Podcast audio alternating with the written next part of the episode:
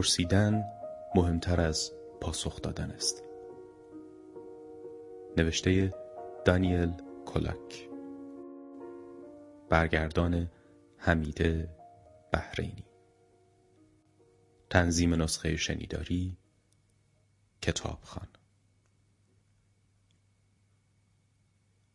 درآمد. وقتی کودک بودیم پرسش های کودکانه من را با سراحت تمام میپرسیدیم از کجا آمده ایم؟ هدف زندگی ما چیست؟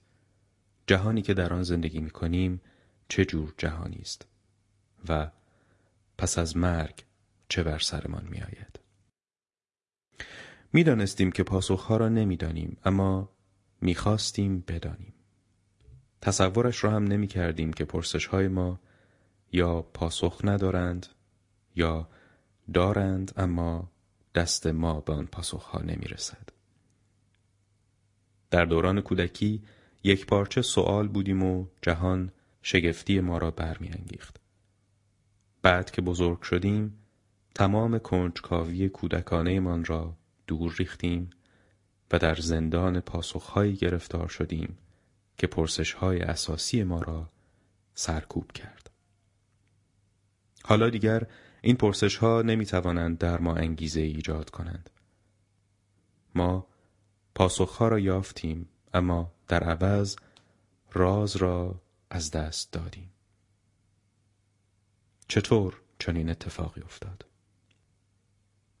ما با پاسخهای عملی مسئله ای نداریم. پاسخهای عملی پاسخهایی هستند که برای ردخ و فتق امور زندگی به آنها محتاجیم. مسئله این است که همه ما همانطور که خواهیم دید به چارچوب پیچیده و در هم تنیده ای از پاسخهای متافیزیکی درباره خودمان، معرفت، واقعیت، ارزشها و معنا وابسته شدیم. اغلب این پاسخها مفروضاتی هستند بسیار پوشیده و پنهان و چنان در بنیاد دیدگاه های ما درباره خودمان و جهان جا خوش کردند که اصلا فهم این نکته برایمان دشوار شده است که مفروضاتی هم وجود دارند این مفروضات اغلب به پرسش هایی که ما هرگز نپرسیده ایم پاسخ می دهند و با اینکه ما برای رسیدن به امنیت خاطر به این پاسخهای متافیزیکی روی می آوریم اما در نهایت این آن پاسخها هستند که ما را مهار می کنند. ما محصور ماندن در حصار پاسخها چشمها را بر روی این واقعیت میبندیم که شکلی که جهان واقع از منظر تجربه و اعتقاد ما دارد همانقدر محصول جهان است که محصول خود ما مایی که ناظر آنیم. مسئله این نیست که ما تجربه های من را تفسیر می کنیم مگر کار دیگری هم می شود کرد. نه مسئله این است که بیان که متوجه باشیم تجربه هایمان را به صورت دست و پاگیر و جزمی تفسیر می کنیم. در نتیجه ما یک جهان واقع بسیار قطعی تر و ثابت تر و حتمی تر از آنچه در واقع هست خلق می کنیم. شاید این صلابت ظاهری باعث شود که در باورهایمان احساس اطمینان بیشتری بکنیم اما این اطمینان ظاهری به پاسخهایی تکیه دارد که در نهایت همانقدر که پرده از واقعیت برمیدارند هجاب آن نیز می‌شوند. این پاسخها در بهترین حالت تنها می توانند به ما معرفت ببخشند نه حکمت. مانع اصلی فراگیری فلسفه این نیست که ما به قدر کافی نمی‌دانیم بلکه برعکس ما بیش از اندازه می‌دانیم. این کتاب به همین منظور طراحی و نوشته شده است. می‌خواهیم این مانع را برداریم. ما شما را به شیوه سقرات به دنیای فلسفه دعوت می‌کنیم. کاری می‌کنیم که از پاسخهایی که دارید دست بکشید. و آنقدر این کار را ادامه می‌دهیم تا بتوانید حکمت ندانستن را به دست بیاورید. اگر فقط به جای پاسخهای کهنه پاسخهای نو بنشانیم بهره چندانی نخواهیم برد. نکته اصلی این است که خود را کاملا از وابستگی به پاسخها برهانیم پایه های آنها را سست کنیم و به موضع پرسشگری معصومانه برگردیم که تمام آن اطمینان خاطر را کنار می‌گذارد و قوتش را از نادانسته ها می‌گیرد نه از پاسخ ها پس فلسفه یک فعالیت است نه یک مجموعه دانش و مانند هر فعالیت دیگری به مهارت نیاز دارد. اما چه مهارتی؟ در یک کلام توانایی دیدن خود و جهان از دیدگاه های مختلف اما دیدگاه چیست؟ به طور کلی دیدگاه تفسیری است از امر واقع که به ورای آن می رود و بر مفروضات، باورها یا ارزشهای فرد تفسیر کننده مبتنی است. بیایید مثالی از امور واقع را در نظر بگیریم. جنین سماهی عمدن سخت شده است. در یک دیدگاه سخت جنین قتل محسوب می شود و در دیدگاه دیگر نه. دیدگاه اول بر دو فرض مبتنی است. یک این جنین انسانی است بیگناه دو کشتن عمدی انسانی بیگناه قتل است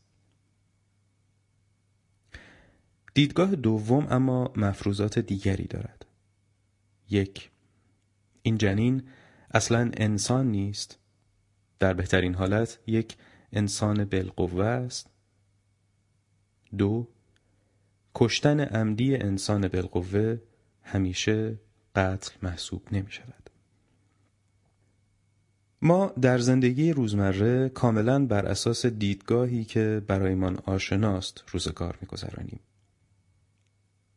اما در همین زندگی روزمره هم به ویژه در هنگامه بروز تعارضها این توانایی که بتوانیم دیدگاه خود را کنار بگذاریم و از دیدگاه دیگری به مسئله نگاه کنیم می‌تواند بی نهایت سودمند باشد. این مهارتی است که در فلسفه بیش از آن که فقط سودمند باشد ضروری است. بدون این مهارت نمی‌توان مسائلی را که در چارچوب دیدگاه آشنای ما غیر قابل حل هستند حل کرد. هرچند همه ما در کنه زمیرمان می‌دانیم که دیدگاه ما تنها دیدگاه معتبر نیست اما مایلیم این نکته را به حاشیه آگاهی خود ببریم زیرا وقتی با دیدگاهی مواجه شویم که نقطه مقابل دیدگاه ماست ناراحت و حراسان می شویم. و وقتی بپذیریم که دیدگاه ما در نهایت بر بنیاد مفروضات قابل مناقشه بنا شده است و در نتیجه مجبور شویم سپر دفاعی خود را در برابر دیدگاه مخالف بر زمین بگذاریم احساس ناامنی خواهیم کرد. احساس ناامنی که معمولا ناخوشایند است.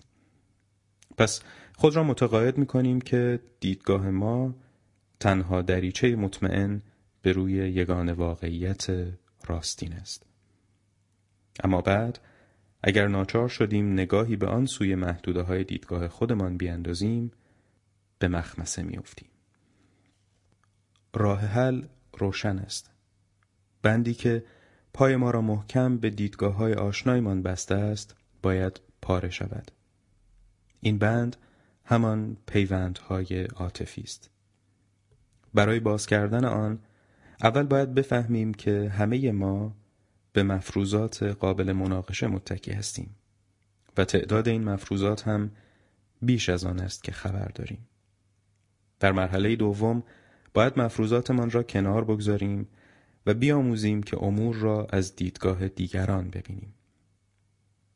در آخر باید این دیدگاه های متفاوت و غالبا متعارض را گرده هم بیاوریم و بصیرت های حاصل از آن را با هم تلفیق کنیم. بیایید امتحان کنیم. یک چشمتان را ببندید. بعد آن را باز کنید و چشم دیگر را ببندید این کار را چندین بار تکرار کنید متوجه خواهید شد که دو چشمانداز دو بعدی و متفاوت با هم دارید دو چشماندازی که نگاهتان از این به آن در نوسان است. حالا با هر دو چشمتان نگاه کنید. آن دو چشمانداز یکی می شوند یک تصویر سبودی اگر بصیرت را که محصول دیدگاه آشنای ماست با بصیرت حاصل از دیدگاهی مخالف تلفیق کنیم این کار تصویری کامل به ما می دهد. نوعی ادراک عمیق که می تواند حسارهای بودن و اندیشیدن در جهانی دو بعدی را از میان بردارد. البته وقتی دیدگاهی داریم می توانیم به کمک آن خودمان و جهان را ببینیم. اما اگر بیش از حد به پاسخهایی دل ببندیم که حاصل این دیدگاه و مورد تایید آن است در آن صورت از دیدگاه های دیگر قافل می شویم. این است که داشتن یک دیدگاه همانقدر که آشکار کننده است پنهان کننده نیز هست. فلسفه به ما نشان می دهد که چگونه محدودیت های دیدگاهمان را بشناسیم. اما کار دیگری هم می کند فلسفه به ما یاد می دهد که چطور از خودمان فاصله بگیریم. یعنی چطور از حصار آشنای جوابهای خودمان خلاص شویم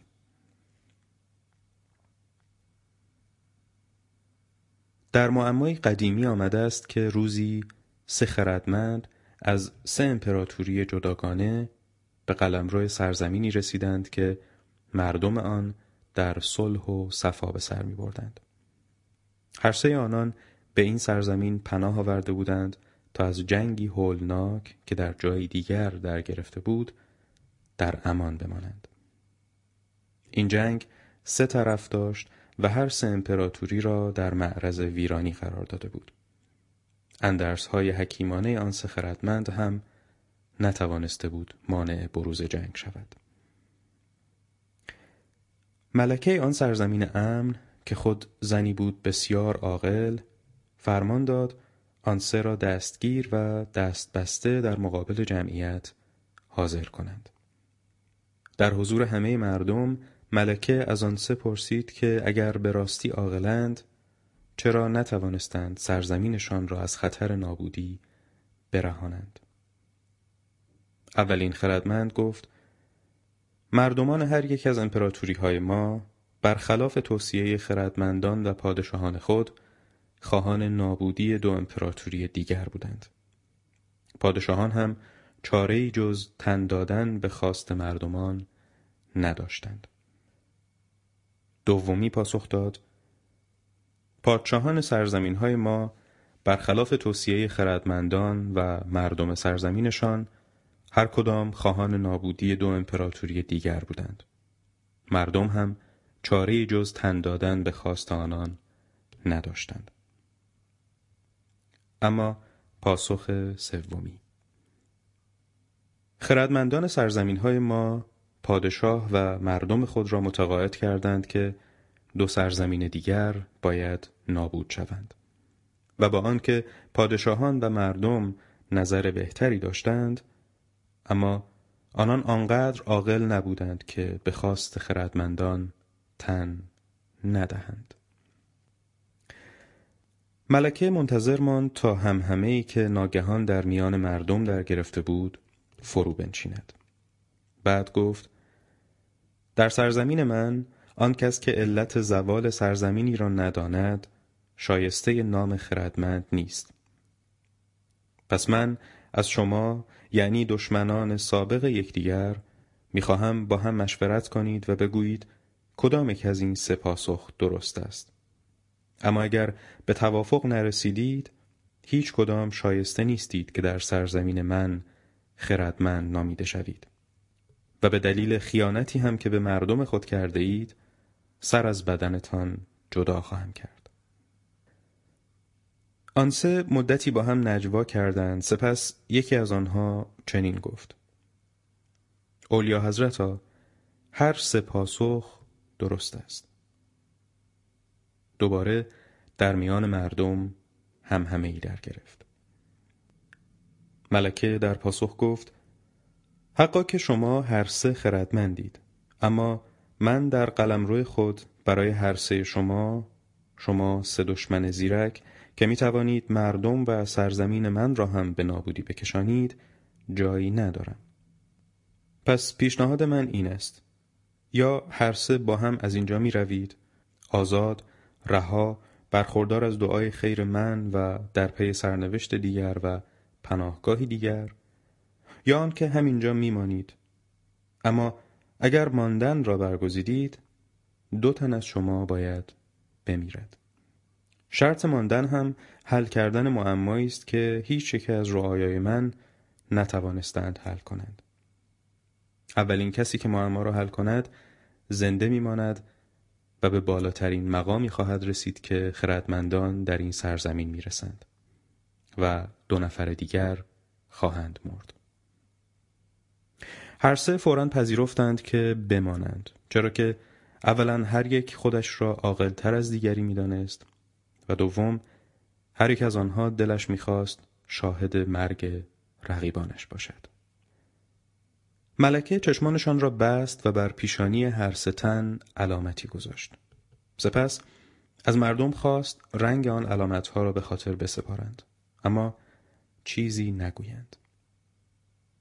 مردم دیدند که هر سه علامت قرمز است. بعد ملکه چشم بندها را باز کرد و آن سه را در مقابل یکدیگر قرار داد. بعد به صدای بلند به آنها گفت بر پیشانی هر یک از شما نقطه‌ای به رنگ قرمز یا سبز نقش بسته است. اگر دست کم یک نقطه قرمز رنگ می‌بینید دست راستتان را بلند کنید. از آنجا که هر سه آنها علامت قرمز رنگ بر پیشانی داشتند هر کدام می توانست نشان قرمز را بر پیشانی دو نفر دیگر ببیند. به این ترتیب هر سه دستشان را بالا بردند. بعد ملکه فرمان داد حالا باید بیان که با کسی حرف بزنید تنها با تکیه بر اطلاعاتی که دارید رنگ روی پیشانی خودتان را حدس بزنید. کسی که اول از همه بگوید و بعد هم توضیح بدهد که از چه راهی جواب را فهمیده زنده خواهد ماند. اولی با خودش اینطور گفت. آن دو نفر دستشان را بالا بردند. پس هر دو نقطه قرمز دیدند. من هم که روی پیشانی هر دوی آنها نشان قرمز را می بینم. اما نشان روی پیشانی من چه قرمز باشد چه سبز آنها دستشان را بالا می‌برند. پس راهی ندارم مگر اینکه بفهمم نشان پیشانی من قرمز است یا سبز؟ دومی با خودش اینطور گفت. این معما حل شدنی نیست. چون اگر نشان روی پیشانی من سبز باشد درست همان چیزی را می‌بینم که همین الان می‌بینم. دو نفر که دستاشان را بالا بردند و خودم که دستم بالاست. اما اگر رنگ آن نقطه قرمز باشد باز هم همان چیزی را می‌بینم که الان می‌بینم. دو نفر که دستهاشان را بالا بردند و خودم که دستم بالاست. و چون از طرفی فقط باید به آنچه می‌بینم تکیه کنم و آنچه هم می‌بینم سه دست است که بالا گرفته شده است و از طرف دیگر نشان روی پیشانی من چه قرمز باشد چه سبز دست هر سه ما بالا خواهد بود پس راهی ندارم که بفهمم نقطه روی پیشانی من قرمز است یا سبز. ده دقیقه گذشت. ناگهان سومی فریاد زد نقطه روی پیشانی من قرمز است. و بعد برای ملکه و جمعیتی که سر جایشان میخکوب شده بودند توضیح داد که چطور نکته را فهمیده است. مسیری که فکر او طی کرد این است. با خودش گفت من نمی‌توانم جواب را فقط با نگاه کردن از دیدگاه خودم به دست بیاورم. چون از دیدگاه من چه نشان روی پیشانی من قرمز باشد چه سبز در مشاهدم تغییری به وجود نمی آید. اما شاید این معما راه حلی داشته باشد. و اگر این طور باشد و من نتوانم فورا آن را پیدا کنم یکی از آن دو نفر راه حل را پیدا می کند و بعد هم من خواهم مرد پس نباید به آنچه می بینم اکتفا کنم اما چطور؟ چطور در جستجوی چیزی باشم که نمی بینم؟ آنچه می بینم فقط دو نقطه قرمز رنگ است و سه دست بالا گرفته شده اما اگر دقیقا بدانم که زون و حسو یعنی آن دو خردمند دیگر از دیدگاه خودشان چه می‌بینند شاید بتوانم کاری بکنم. خب حالا باید ببینم اوضاع از چشم آنها چطور دیده می شود بر پیشانی زون نقطه قرمز رنگ وجود دارد اما خودش نمی‌داند. آنچه او می‌داند این است که نشان پیشانی حسو قرمز است. او رنگ نقطه روی پیشانی من را هم می‌داند. حالا فرض می کنم نقطه روی پیشانی من قرمز باشد. پس زون هم در همان مخمسه افتاده است که من افتادم. یعنی دیدن دو نقطه قرمز رنگ. پس او هم از حل معما عاجز است. اما اگر نقطه روی پیشانی من سبز باشد آن وقت زون آن را می بیند. این را هم می بیند که نشان روی پیشانی حسو قرمز است. اما اگر من نقطه سبز و حسو نقطه قرمز رنگ بر پیشانی داشته باشد بالاخره زون خواهد فهمید که نقطه روی پیشانی خودش هم قرمز رنگ است. چون می تواند پیش خودش اینطور استدلال کند که نقطه روی پیشانی سل یعنی من سبز رنگ است و حسو دستش را بالا برده است. پس او دست کم یک نقطه قرمز رنگ دیده است و چون روی پیشانی سل نشان سبز رنگ وجود دارد نقطه قرمز رنگی که حسو می بیند باید روی پیشانی من یعنی زون باشد. پس نقطه روی پیشانی من قرمز است. حسو هم خبر ندارد که نشان پیشانیش قرمز رنگ است. آنچه او می‌داند این است که روی پیشانی زون نقطه قرمز وجود دارد و نقطه روی پیشانی من یعنی سل هم برنگی است. پس حسو هم در همان مخمسه افتاده است که زون افتاده و حالا اگر نشان پیشانی من سبز رنگ باشد بالاخره حسو خواهد فهمید که او هم نشان قرمز رنگ بر پیشانی دارد. اما ده دقیقه گذشته است و زون و حسو هیچ کدام نفهمیدند که نقطه پیشانیشان قرمز رنگ است. پس باید نقطه روی پیشانی من هم قرمز باشد.